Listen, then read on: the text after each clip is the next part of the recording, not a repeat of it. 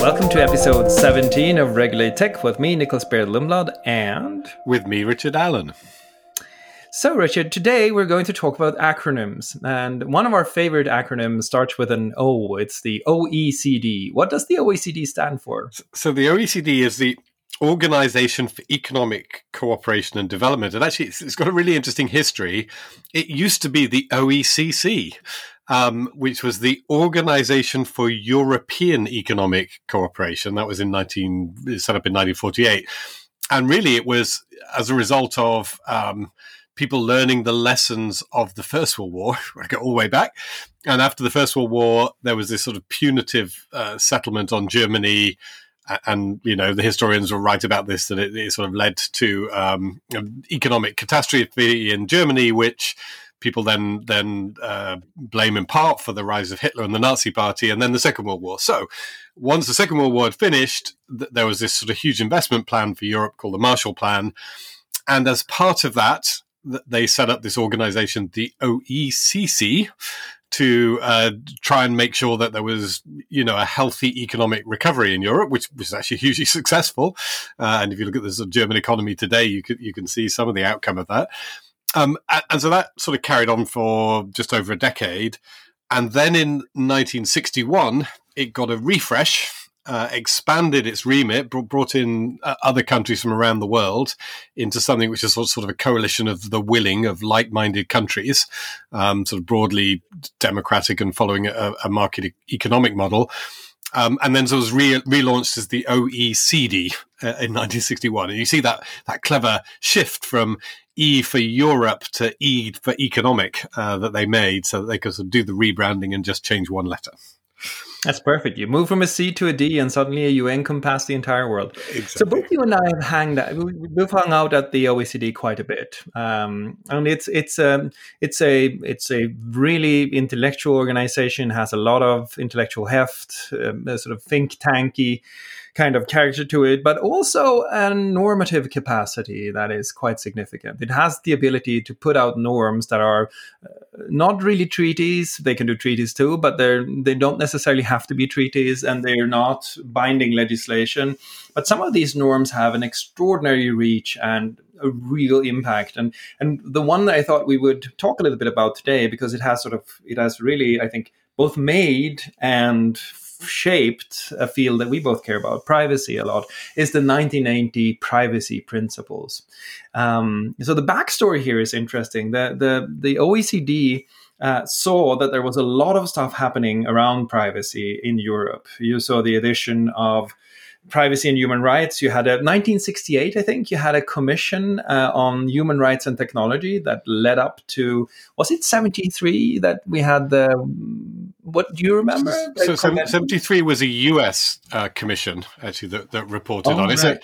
So, so, so there's all sorts of activity going on. You're right, and and and we now today I think sort of um, think of p- privacy law as a very sort of European dominated field. Um, but if you go back to the 70s, that there was sort of action all over the place. In fact, this um, the commission in, in the OECD that came up with these principles in 1980 was was led by an Australian judge. Uh, a lot of the content of it is based on, as I say, US thinking that that was developed in 1973 and then went into the US Privacy Act in 1974, which, which really just governs what, what, the US government does, but has a lot of the same kind of language in it. Um, so, yes, there's also a ferment of activity across a broad range of, of the OECD members during the 1970s. Yes, and and uh, this was sort of when when people were waking up to the to the privacy risk. They were still mainly vertical, you know, citizen state that kind of thing. But but they they really did something quite extraordinary in trying to abstract the kinds of things you should care about if you care about privacy in a manner that survived the shift to a more horizontal privacy situation. I think, and and it's I mean before we sort of just jump into the principles and discuss how they're interrelated and what the emphasis is and all those important things. I think it's also notable that if you look at what the working group name was, or what the early name was of the principles, it was actually for the removal of barriers of data flows. Uh, that was the first part of the working name, you know, barriers and data flows and the protection of personal privacy. So early on, the privacy principles were set out to make sure that there were no barriers for data flows across the different OECD economies. The idea being that you know if this if we're going to have a working economy that rests on data flows then we need to make sure that we have an understanding of when and how it's appropriate to have personal data flow across borders so from the very beginning the 98 privacy principles are thought of from at least a couple of the people who are going into the negotiation, especially the Americans, the US delegation, as enabling a new kind of commerce, enabling a new kind of market. And then there's sort of the the other hard hitting um, human rights heritage that are sort of coming to the table here and they're sitting down and they're negotiating this and they're they're talking about you know efficiency of markets and human rights and that's that's a conflict that we still live with isn't it that's right. And you're, I mean, we've talked about this before when we talked about privacy. I think, particularly from a European perspective, there was this real concept of privacy as as a fundamental right is, sort of literally incorporated in that language now. But you know, if we go all the way back uh, to, to, the the the um, human rights documents that were being created post Second World War, privacy is often in them and was was a feature of the debates, for example, at the Council of Europe, which was, set up again uh, to, to, sort of try and uh, um, prevent war happening uh, and prevent human rights abuses happening. So it's a very strong human rights focused organisation, so, so, sitting there in Europe. That that um, I think certainly yes, the European perspective was uh, data can be abused in ways that will literally, you know, lead to, to genocide and death, which is sadly what what occurred, particularly obviously in, in Germany under the Nazis, um, that people have been singled out based on personal characteristics. So very very strong drive there, I think, to, to uh, move forward for legislation, but perhaps less burning in other countries. Um, because they hadn't had the same experience, but still during the 1970s, people were waking up everywhere and, and to get around this thing. They don't use this language much anymore, do they? But this ADP, automated data processing. So yes. So a lot of the debate was as well. Do you, do you have privacy rules just for computers? Um, and as I say, the, the, the language that they used at that time was just for automated data processing, or is privacy a concept, or, or are data protection rules a concept that would sort of cross whether it's a paper file or a uh, an, an, automated file. So it's a lot of the debate there. So people are waking up in the 70s in Europe with this very, very strong, you know, seared experience of the um, Second World War and fascist regimes that had uh, uh, abused data and you know, later sort of seared experience um, uh, for countries in uh, Central and Eastern Europe where they had communist regimes uh, using data in, in very, very abusive ways. Um, and then other countries sort of you know, uh, moving along perhaps at a gentler pace, but also bringing in legislation. And OECD sitting there thinking, well, part of our core mission is is to make sure that um, trade happens, that economies uh, are enmeshed with each other. That's both a sort of political and economic imperative. And and thinking, well, rather than have everybody heading off in lots of different directions, let's create a template um, and it is a template that uh, OECD members can apply when they create their own domestic legislation. Yeah, and it's so interesting because there's so many attempts to do this that simply just wither on the vine, they fail, right? But in this case, they managed to keep I think, a level of abstraction together with a meaningful uh, set of principles that really did influence a lot of privacy legislation and became, in a sense, foundational for, for what happened. And I think there was there, there there's there's this it is it's almost hard to convey how emotional uh, a lot of this stuff was back then in the negotiations. There's a beautiful paper by Michael Kirby about the, the, uh, the paper is called, I think, The History, Achievement, and Future of the 1980 OECD Guidelines on Privacy. It's published back in uh, 2010. And, and in this, he sort of recounts the group's work and how everything came together and how they had a lot of uh, open sessions to sort of bring people in and hear from other people in the audience. And he recounts specifically one of these uh, episodes where they're sitting down, they're talking about this, they're talking about the efficiency of market, removing bar- barriers, etc. And, and one of the people in the audience just jumps up and says, "Let me tell you, let me tell you what we're really talking about here." In the Netherlands, they had a really efficient ID system, and that ID system had an iron bar for the picture of the uh, person that was identified by the ID card. And in France, we had simple papers that were easy to forge. Uh, when the when the Nazis took over, uh, killed an enormous amount of people, easily identifiable, easy to localize in the Netherlands. But in France, uh, a lot of them managed to escape and run away because the ID system hadn't nailed them down. And I think this this sort of infused the discussion with the notion that you should design your privacy systems and your identity systems. I think um, for the worst case scenario uh, and assume that at some point they will be abused by somebody who who will use them to to sort of do ill, to do harm. And and I think that uh, doesn't shine through if you just read the principles. But if you understand the the zeitgeist, if you will, that the principles were shaped in, I think they're they're, they're a lot easier to read in a sense. That's right. I mean, just in the same vein, and someone will correct me if I'm wrong, but I seem to remember that I think it was Portugal actually had a constitutional bar on using single national identifiers. Uh, uh, you know, it was sort of so, so embedded uh, that there was risk in data um, that I, I, assume, you know, in their sort of post-dictatorship uh, constitution that they were yeah. Uh, creating in the 1970s, they said, you know, we must make sure uh, that there's no single identifier that could be used in the, that sort of efficient manner that you described for the Netherlands. So if, if, if this is benign, you know, efficiency of single identifiers is great, but if you're assuming worst case scenario, the efficiency of a single identifier becomes deadly and, and uh, must right. be sort of ruled out. And, and some of those debates are still continuing today. So you're right. I think like very, very sort of emotional in terms of the, the risk that um, uh, could take place. And also, again, in some sense, it's sort of novel um, that the that some of the ideas were things that people just hadn't necessarily thought needed regulating before it was sort of you know why why are we sort of even interested in this? And and actually if you just look if we sort of move on to look at some of the principles the first one which is c- collection limitation. So the first principle just kind of just says you know you shouldn't really be collecting data if you haven't got a valid reason to do so. And when you think about that you know in in um, certainly 1950s 60s 70s uh, there would have been a lot of people who would have thought well uh, uh, what's wrong? You know if i've got personal data. Why, why do I need to? You know, I could just collect as much of it as I like. just like sweep it up. Why should there? Why should the law ever restrict me from collecting personal data? This is an entirely harmless activity. And so, say the first principle you come to is one that just just tries to uh, establish a new norm that is, you know, you when you're collecting personal data, that is a regulated activity, and you shouldn't do it unless you've got good reason to do it. Yeah, and it goes further. I mean, it's it's worthwhile really digging into these mm-hmm. principles. So the first one says there should be limits to the collection of personal data, and any such data should be obtained by lawful and fair means, and where appropriate, with the knowledge or consent of the data subject. So not only should there be limits, there should also be laws that set out the limits, and those laws should start from the consent of the data subject.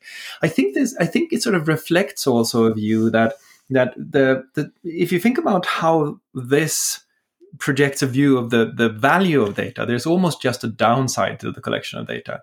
So the collection limitation principle essentially says you may have to collect data, but if you do, limit the data you collect and make sure it's done under a thoroughly regulated framework and make sure you've asked first. So it's it's not if you if you think about the way that we have seen this change over time, where we know that, for example, large pools of medical data can help um, address all kinds of different conditions, or you can find uh, you know really great uh, ways to improve the environment in a city by figuring out the um, the commute patterns, etc., etc. There's nothing of that in the principles. The principles the principles don't necessarily feel or or sort of start from a position that there's an upside to data as well, but it's sort of focused on this notion that there there's absolutely most certainly is a significant and and really deep downside to the collection of data, right? That's right. It is is not um, regulating for data use. And actually, this is a really interesting sort of philosophical area to explore. That um, you know, really, when we're talking about privacy and data protection, we're, we're talking about sort of imposing limitations on the ways in which data can be used. And we spend a lot of time talking about the the protections and the the things that will will stop the data being abused. Much much less time talking about the uh, the the kind of uses to which data may be put. Um, and so it is about it's about sort of putting guardrails around use of data, and I think that's what they were. You know, certainly the 90, these 1980 principles are very much framed in those uh, terms, and I think most of the legislation subsequently has been framed in those terms. It's not a comprehensive attempt to deal with data. I mean, perhaps we, we talked the other day, didn't we, about the the EU's new artificial intelligence proposals, uh, and arguably they they do start to, you know, whether you like them or not in detail, at least they're sort of starting to talk about uh, ways in which data may be used, as well as the sort of guardrails around c- collection and storage of data. Um, but I think when we're back in 1980, um, and I think if I remember right, at the, at the, time, I think about a third of the OECD member countries at that stage had already legislated, and two thirds were sort of still to go. Um, they were very much like focused on the on or the the underlying assumption was, you know, governments are going to legislate to restrict ways to put these guardrails in place, and we want to make sure that those restrictions, those guardrails, are compatible with each other. Um, yeah. But it certainly wasn't. I don't think they were thinking a lot about you know, uh, and maybe this is consistent throughout this theme of, you know, what are the positive things that people do with data? How do we enable those? It's very much how do we prevent the harmful uses? Right. And uh, to go back to your point about the AI regulation, I think it's really interesting because the second principle is the data quality principle. Um, and, and it, it, says personal data should be relevant to the purposes for which they are to be used to the extent necessary for those purposes should be accurate, complete, and kept up to date. Now, here's here's what's happening in in the current AI regulation. It's that the sort of the, the data quality principle and the collection limitation principle are coming to a, a conflict with each other. They're sort of coming to a crash because what you say is that, well, in order to make sure that there's good data quality, you may actually have to collect more data.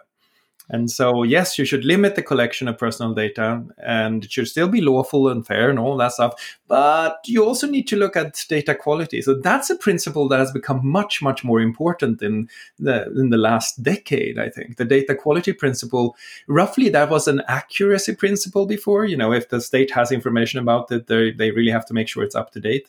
But when we talk about data quality today, that seems to have become orders of magnitude more important, wouldn't you say? That's right. I think I mean it's sort of morphed in various different directions. The the other um, area in which this has sort of expressed itself, I think, is through the the right to be forgotten, which uh, um, you know, at its essence. Uh, what, what, what the judgments were saying was that um, uh, records about individuals, and, and, and the sort of uh, definitive case was one about somebody's sort of prior criminal convictions. That that was no longer relevant up to date information. that that information, the person had a right to have that information forgotten. And so I think it sort of pretty much does stem from this notion of data quality that that um, you can be storing data about people. Uh, and again, relevance is a interesting, sort of arguable concept. Uh, there's some people who say it's very relevant to know that the person had a prior conviction. Others will say, no, no, it was relevant for two years after the conviction, but not 20 years later. Um, but judges looked at that and they, they decided this information was not relevant, should not be shown. And as you'll know from working at Google, there are various search results about individuals that can't be shown because the judgment is that that is not quality data. Um, and it breaches this principle. So it's still sort of 40 odd years on, uh, this is quite an important, or perhaps a more important principle, even than I think we recognized at the time when, when this was produced in 1980. I think it's interesting because part of it is that the quality of the data in, in the Costeja case, for example, was good. I mean, it was legally, you know, quality was was it, it reflected exactly what had happened. But what the court said was that yes, but you know, it's okay to make a decision to publish it in the first case, and the, the magazine or the newspaper publishing it were not at fault. But what happens over time is that there there is a quality concern, if you will, related not just to time but also to reach. So the data, in some sense and, and it, it, sort of becomes very strange and very hard to understand because what you're saying then is that the quality of the data needs to be much, much, much, much, much uh, not higher, but it needs to be it needs to be relevant across a much larger geography for you to be able to actually make it accessible across that larger geography. And and that's the thing with the, the right to be forgotten. To sort of go down a, um, a parallel mm-hmm. track for a while that that I've always found fascinating. This idea that it's lawfully published in the first place, but making it available to a lot of people through search uh, at a later point in time and to a wider audience is what's problematic. Yeah, and, yeah. and I, I think that's I think that actually reflects a really interesting view of information as local and as sort of as the, the breach here is making local information global and making you know uh, information of the past information of the present. So it's it's sort of this this question of I mean the right to be forgotten is almost like a, a question of how do you deal with time and space?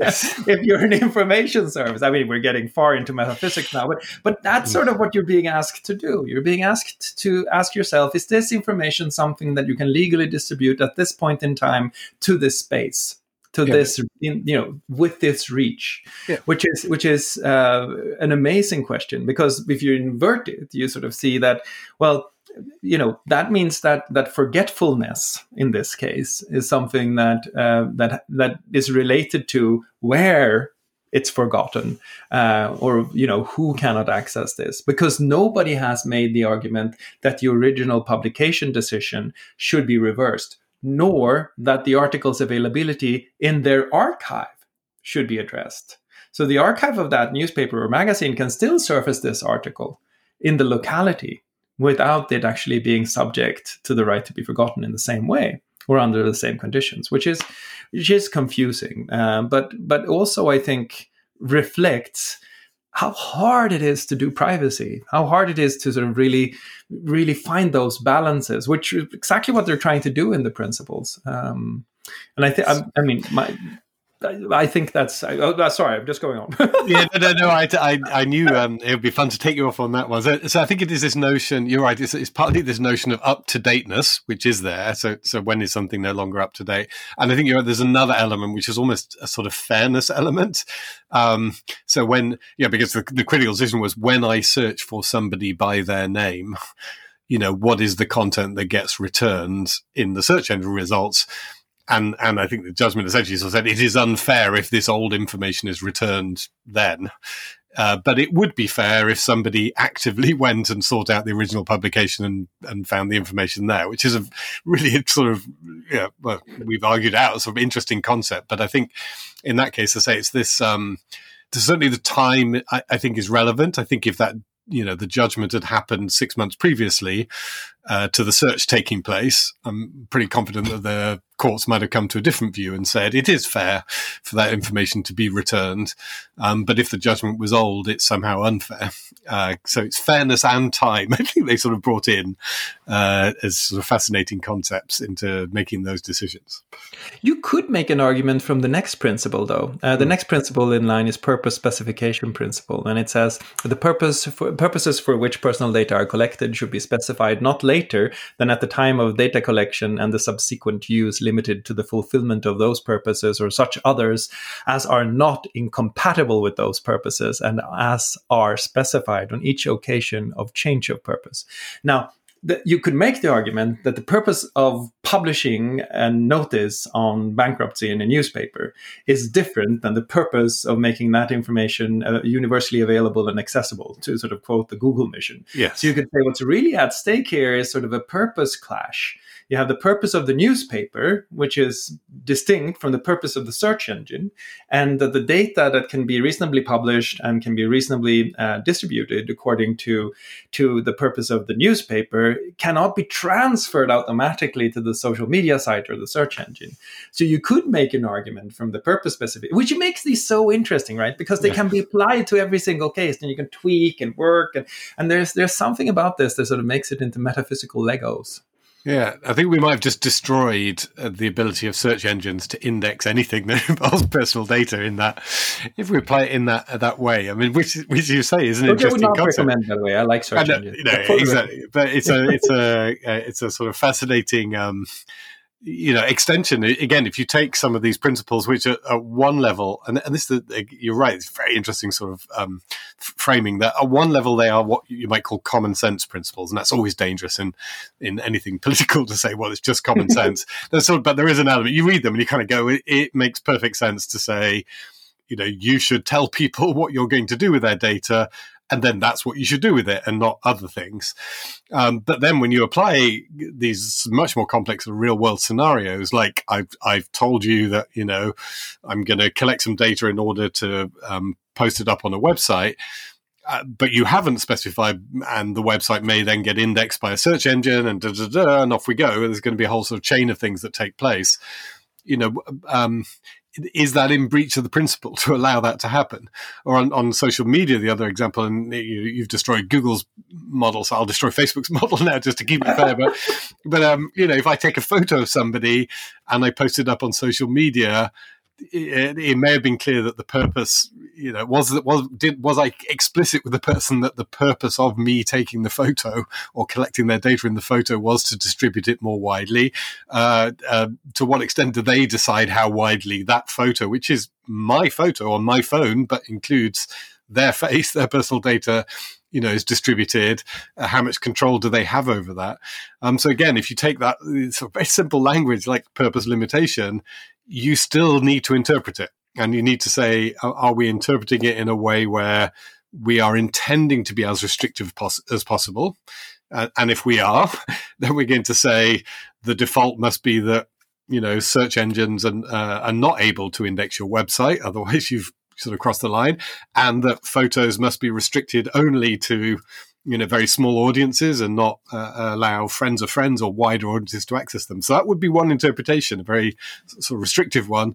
The other is to say look if you know the purpose is if you reasonably explained it people have a reasonable enough sense if it's on a website it's going to get indexed if it's a photo posted to social media you can't completely control who it goes to then that's sufficient. You've met the purpose limitation. But you can argue both of those and every point in between Yes, and that's why I think there there are exceptions to the data protection rules when they're actually put into legislation. You have to tackle all of these really difficult trade offs, and that's that's the point at which you get exception catalogs and you get all kinds of things that sort of that allow you to to work with the with the interpretation. But but the purpose specification principle is is is truly fascinating because because it sort of asks again a deep metaphysical question: What is a purpose? And this has real world implications. There's the Swedish case, for example, where a lot of genetic data was collected for the purpose of medical research.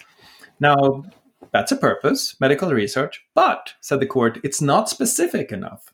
So there are two things that work here, right? One is purpose, the other is specification. So if I say I'm collecting your data because I'm really curious to know what I can do with it, I gave you a purpose, right? I, I want to know what I can do with your data. But no data protection authority in the world would say that that's a specific enough purpose for the kind of collection I do.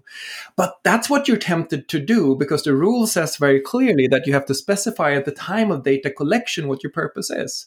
So that means that you get these privacy policies that have enormous long lists of here are the different things I'd like to do with your data because you have to come up with it when you collect it or you cannot use it for those other purposes later.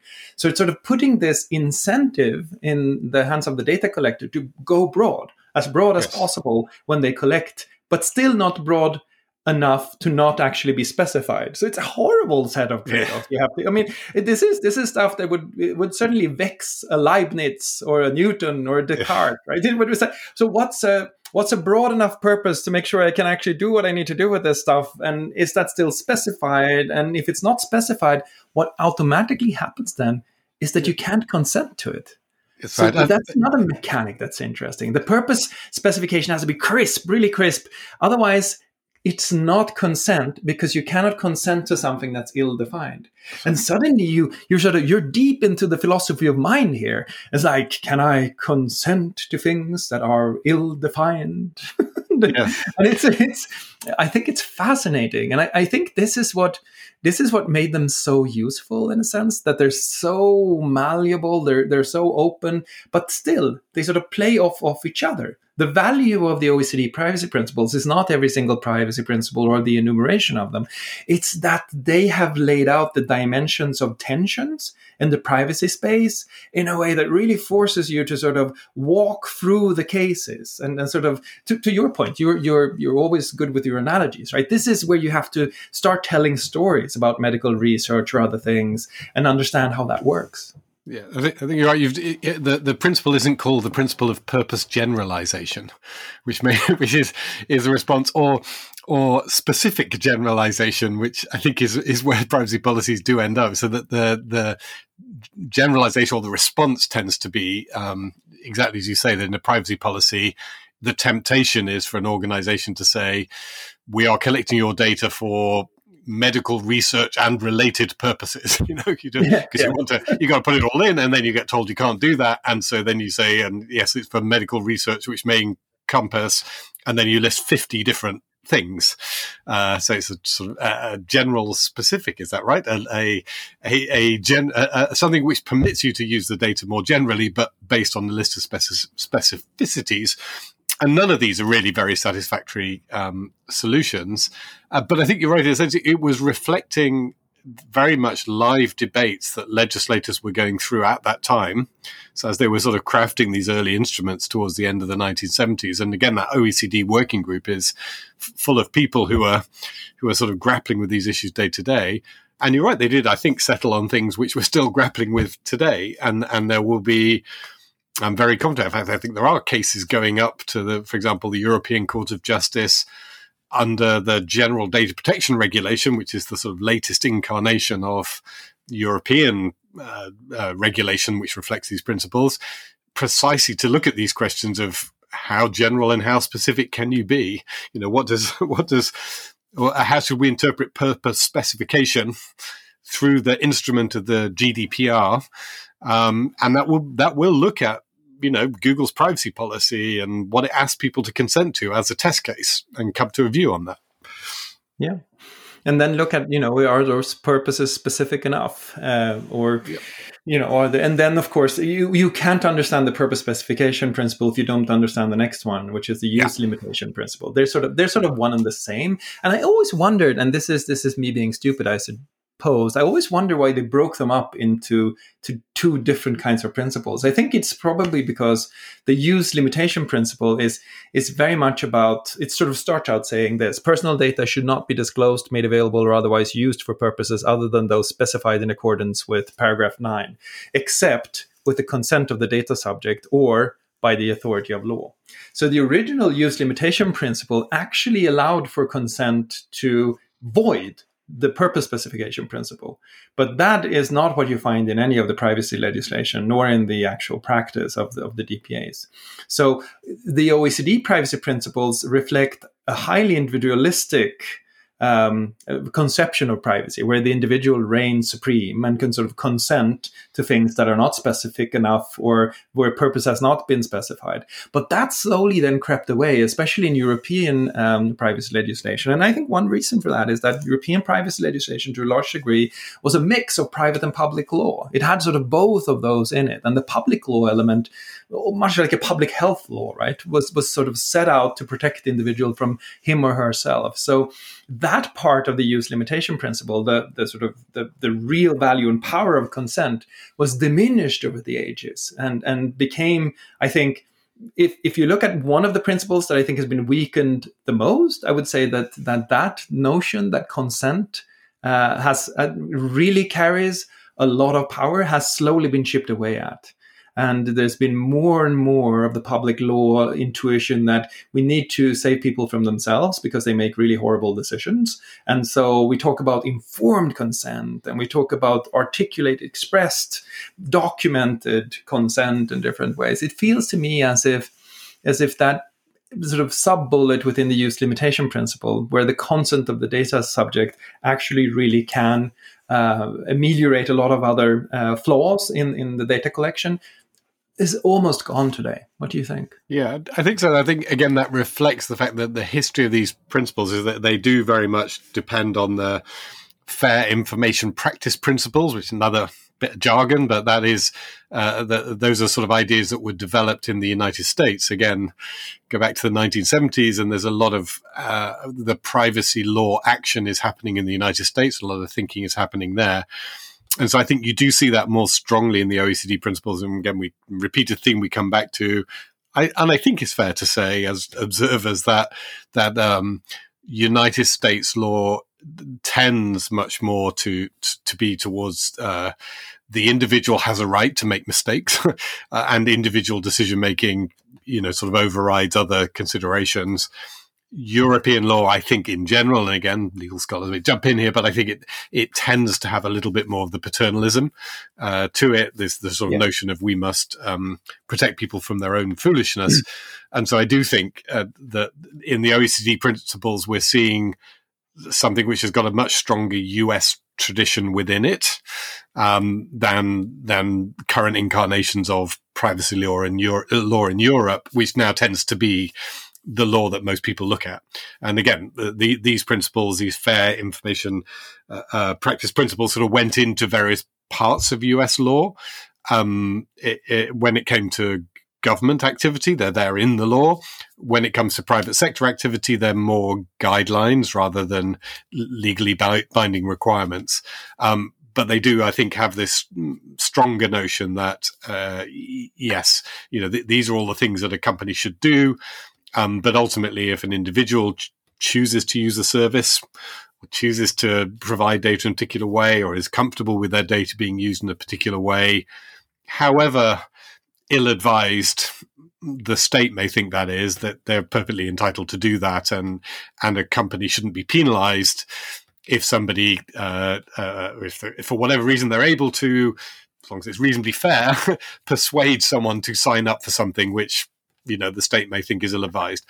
I think in Europe we would be much more inclined to say we we must not allow a company uh, to offer something ill advised. The law should restrict them from even you know putting that on the table um, if it's inappropriate.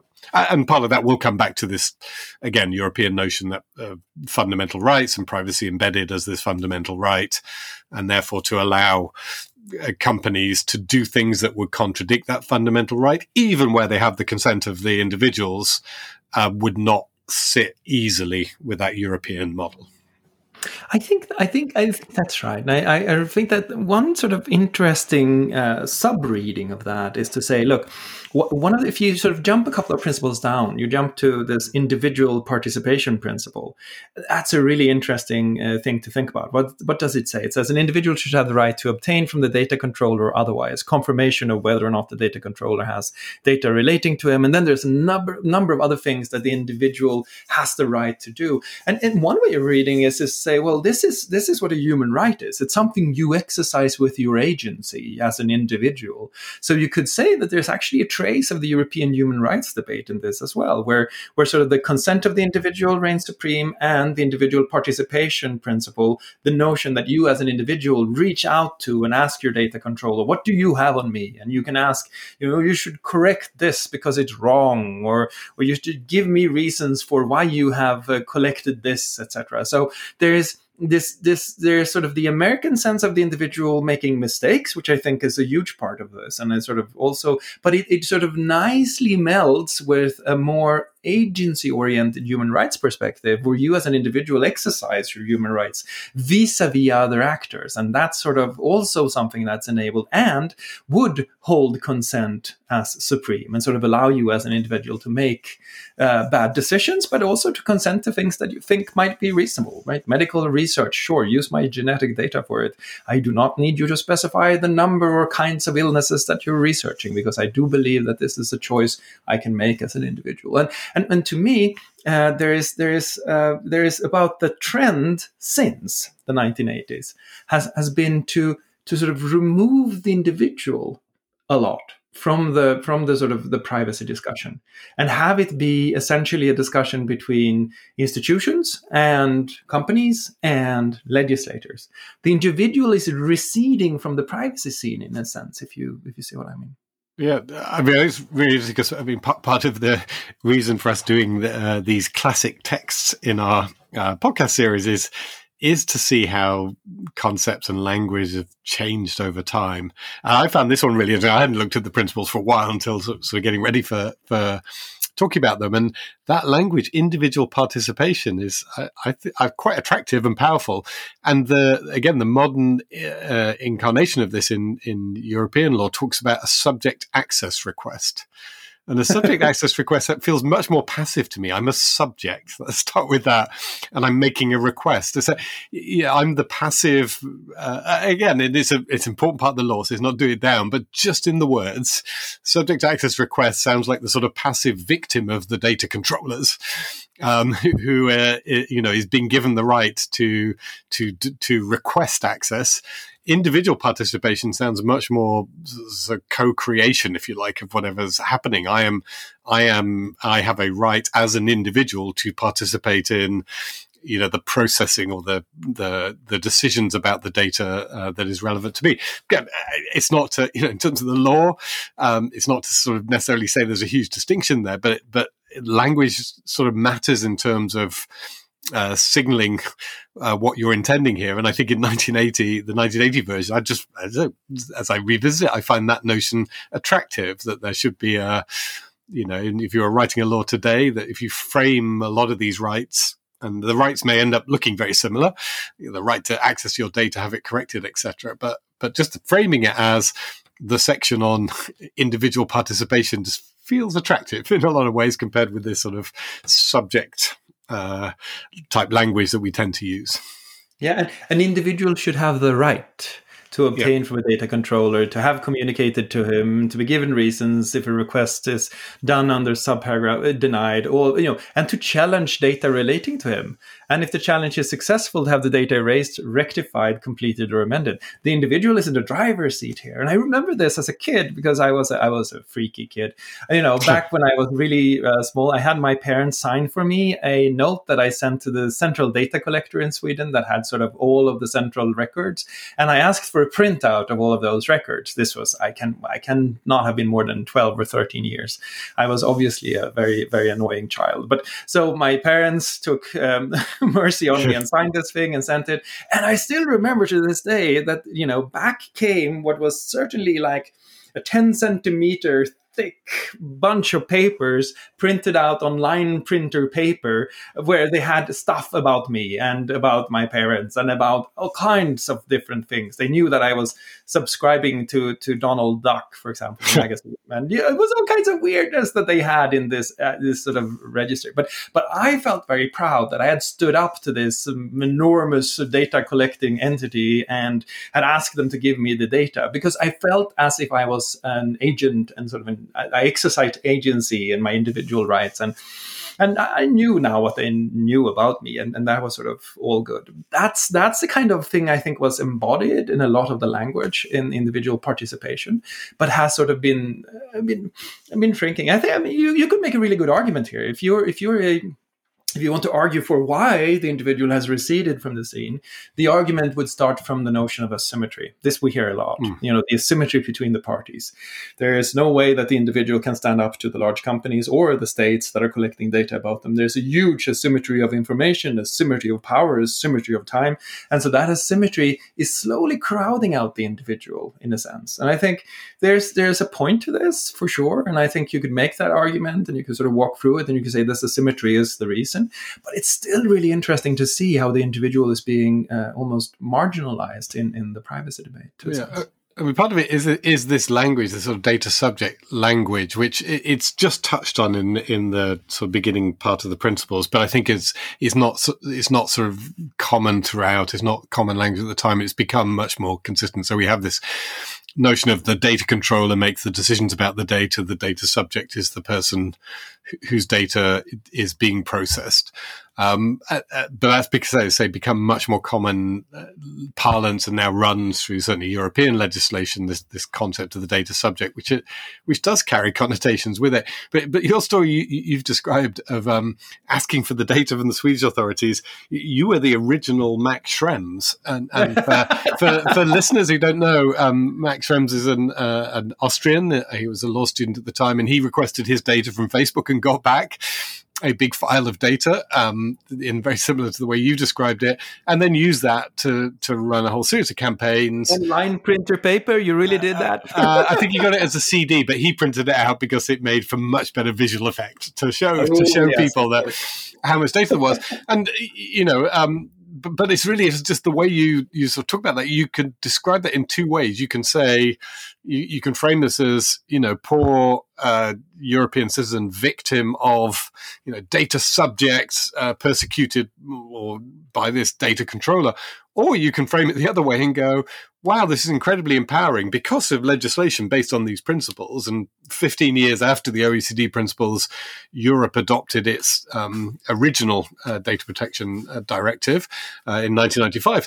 Uh, because of that, and an individual in Europe uh, does have these rights, ha- is able to do their individual participation, can challenge Facebook, um, which is not, you know, even at this stage, a sort of uh, uh, necessarily an entity in their country. Max is, was in Austria; they weren't present in Austria, um, but through various legal mechanisms, they can challenge this company, and and he has been very successful in a number of court cases, uh, really quite um, fundamentally shifting what people can do, including, as we've debated elsewhere, you know, some big question marks that now sit over transatlantic data flows between pretty much any large corporation and and entities that they have in the United States. So you know, I think that's a prime example of somebody not being a subject, but a participant. Right. And uh, and again, it's, it's really the way you look at it. I, I've I've heard the framing to say, "Oh my God, this is sort of so terrible. The law is not working because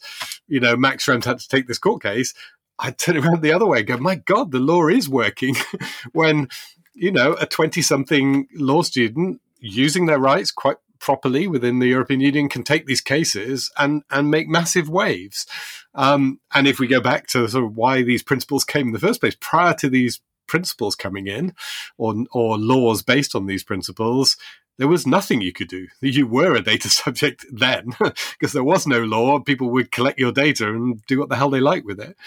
Fast forward, and yes, it's not perfect, and and maybe companies shouldn't be doing all the things they're doing, but my God, you've got some pretty robust rights uh, under the law uh, that you can exercise at pretty low cost in order to be able to try and assert what you want as an individual participant. So this may be one of the principles that has worked most effectively um, if you take that interpretation of it. Yeah, no, I think I mean Schrems certainly strikes me as an individual participant and quite an effective one, rather than than somebody who's just subject to data collection. I, I really agree with that. I think that's it's a really it's a it's a it's a great point.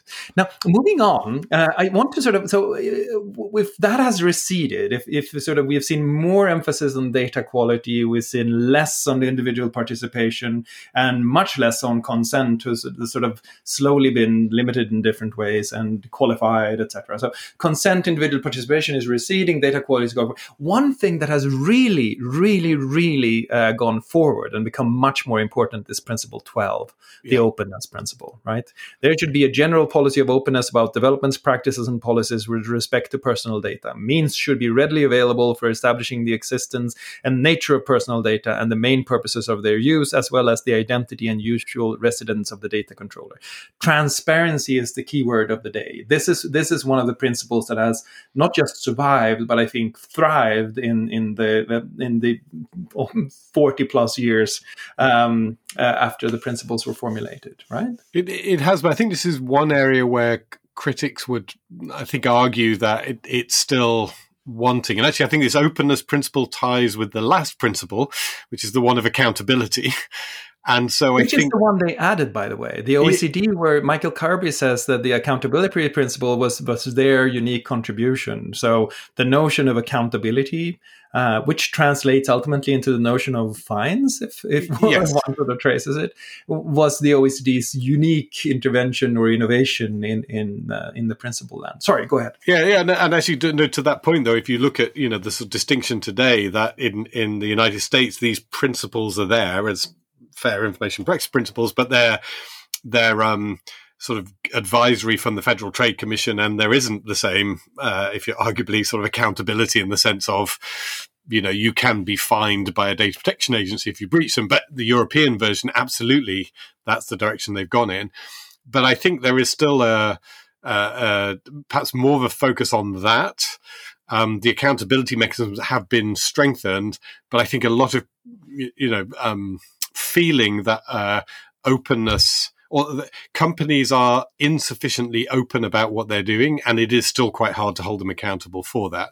And again, you know we've we've talked to, uh, about it before the the artificial intelligence proposals that are coming forward and this this whole sort of notion of I don't know what's happening inside the algorithms we've got to get more transparency there so so the baseline transparency has been achieved which is you know pretty much every organization in the world now that's collecting data will have some kind of public privacy policy and in the privacy policy they will state where they're processing the data et cetera et cetera um, where people have sort of moved on is to say, well, that's not sufficient. Uh, you know, I, I really need to understand in quite a lot of detail exactly what it is you're doing with the data, why you're doing it, how you're doing it. Um, and so I need to really get under the hood.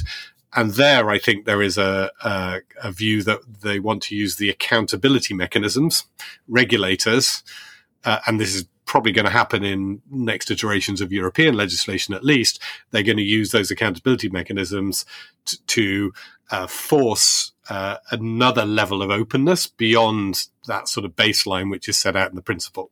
Um, it's almost like that openness is, yeah, is sort of uh, too easy, not sufficient, um, and, and maybe that reflects the fact that when these principles were drawn up people were not thinking uh, about very complex and sophisticated use of the data, it would have been enough to say, you know, I am Coca Cola and I'm collecting your uh, information in order to do direct mail to you, and I store that data in the United States. You know, and you would have met the openness principle. That would have been fine. It, it, you know, fast forward to today, and people are interested in yes, how did a particular platform algorithmically figure out that a particular individual based on their personal data likes coca-cola um, and that's a whole other sort of world of openness from the from that baseline Yes, but I also think it's interesting that the openness principle can be sort of co-opted by by other actors than the state. So one of the things that sort of fall under the openness principle is this practice of publishing transparency reports that I think has been uh, also a really important addition to the overall understanding of how personal data is used.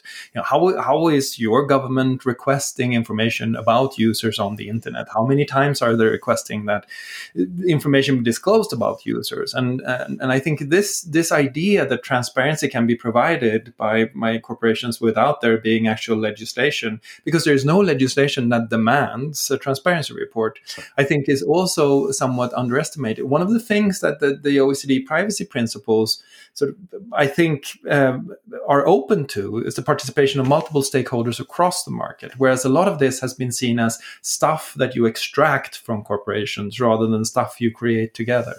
And the the the openness principle is also interesting because I think there is a if you think about sort of the, the overall concept of transparency, uh, there, there is no clear answer to how you become transparent in an efficient way because I can tell you everything that's happening with a piece of personal data that's collected about you.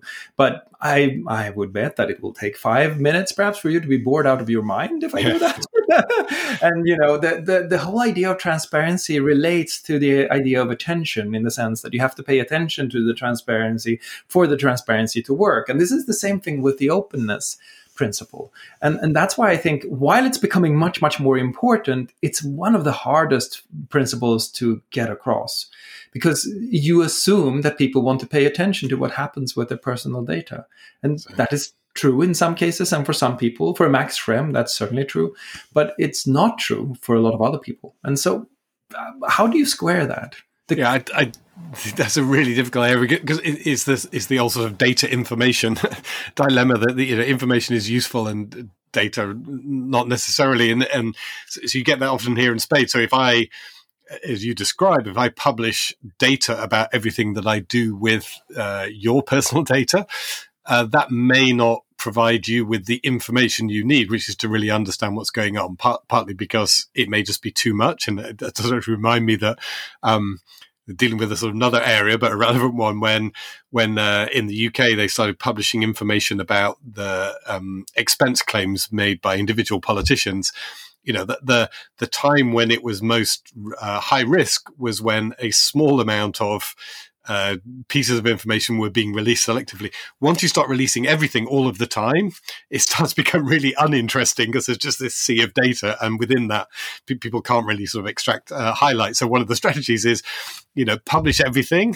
And then uh, you'll actually get a lot less attention. And you mentioned the transparency reports. I was at uh, Facebook at the time when we were deciding whether or not to you know put out uh, transparency reports about government requests for data and and that there were some voices sort of very hesitant to do that because they they were concerned that you know people would zero in on individual areas and they'd be asking questions which we, would have answers to but it would be very difficult. You know how do you how do you avoid getting into tense situations when you know people are really zeroing in on particular requests in a particular country and you may say things that you know upset people whatever. In the end if you publish a full transparency report with a list of all of the requests from all of the countries there's remarkably little interest from anyone. So so in other words the more you publish the less interesting it is. Um, and I've experienced that in a number of different areas. Uh, so, yes, um, we may make assumptions that openness is uh, going to be sufficient, and then and then we may get frustrated when it happens and and uh, it, it, doesn't produce the reaction that people expected. Um, again, just another example that um, there's actually really some quite good information out there about um, how the Facebook newsfeed algorithm works. It explains in quite sort of you know detail uh, exactly the factors that go in and how they're weighted. Not not down to the level of like every single item of the thousands of items, but it gives you a pretty good idea. And I think they even have a button now where you can click and see it. But you know that's not that's sort of not really interesting. So somebody goes i think there's something mysterious happening in the algorithm. I want to i want to find the three data points that tell me about the mysterious thing. I don't want you know this sort of huge mass of data that that doesn't help me identify the problem that i think is there. Um, so yeah uh, it's a real challenge. How do you get what's the point of the openness? Is the openness that there should be a mass of data out there in case you want to check on things? Or is the openness intended to reveal the bad things that you assume are happening, which is why you demanded the openness in the first place? And those are very different models for it. And I, I, agree. I think that the original openness principle uh, actually goes back to what you said in the beginning that that up until the 1970s, people were like, "Well, of course, I'll collect personal data. That doesn't matter. I don't need to tell anyone."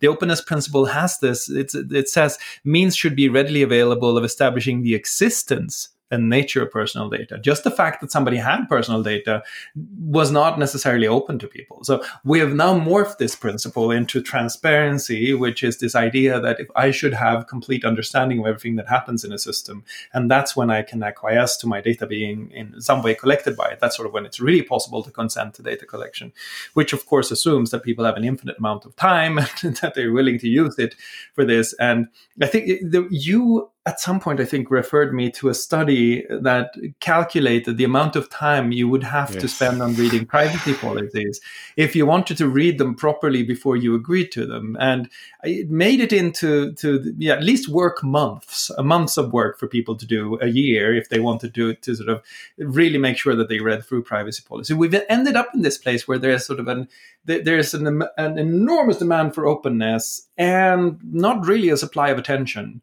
And I'm I'm sort of worrying that we're teaching people the wrong thing with the tension between the two. Um, that that sort of the the, the transparency becomes becomes a, a, um, a, a, symbolic thing that doesn't really change the change the game. Perhaps I'm, I'm, I'm not sure how that works. I mean, I think the most the most promising areas that are happening in regulation at the moment, uh, um, for me at least, are, are those which sort of tend towards regulators having special access and or sort of audit capabilities because those are people with attention.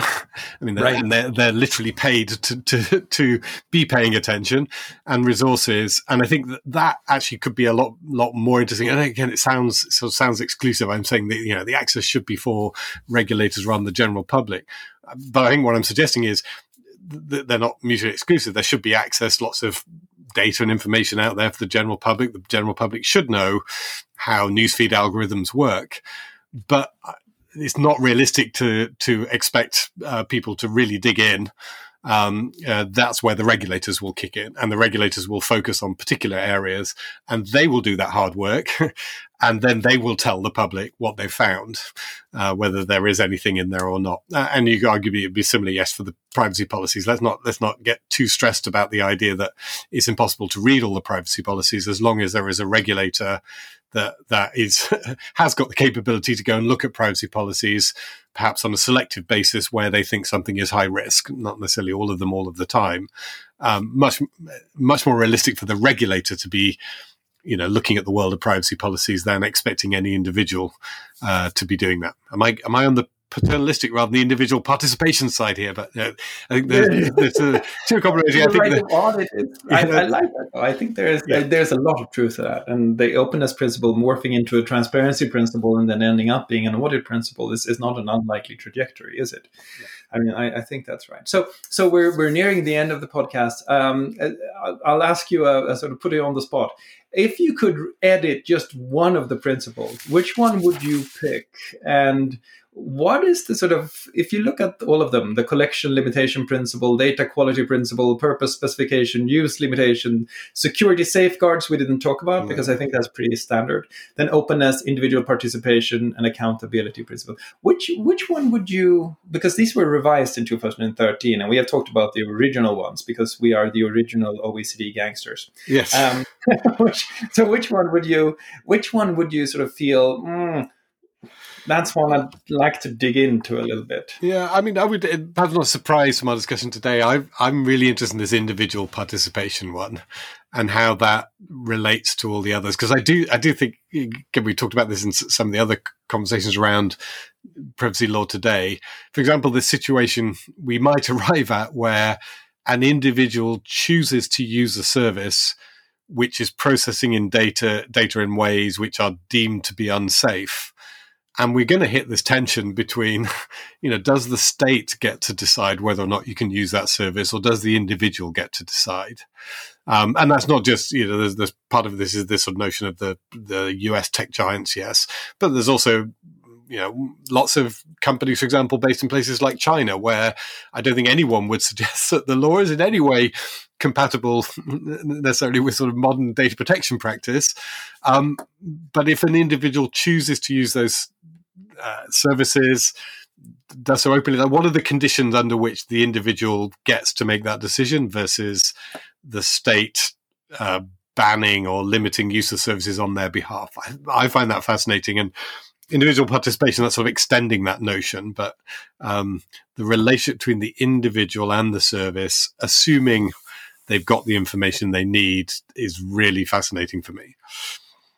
And that's a that's a really good answer. And I think we end on that. Uh, as always, if you have comments, ideas, or questions, uh, or if there are any other um, more than forty year old uh, policy documents that you would like us to pore over, don't hesitate. Just reach out and tell us. We would love to hear all of your comments. And you can find this podcast at Richard's website, which is www.regulate.tech. Thank you so much for listening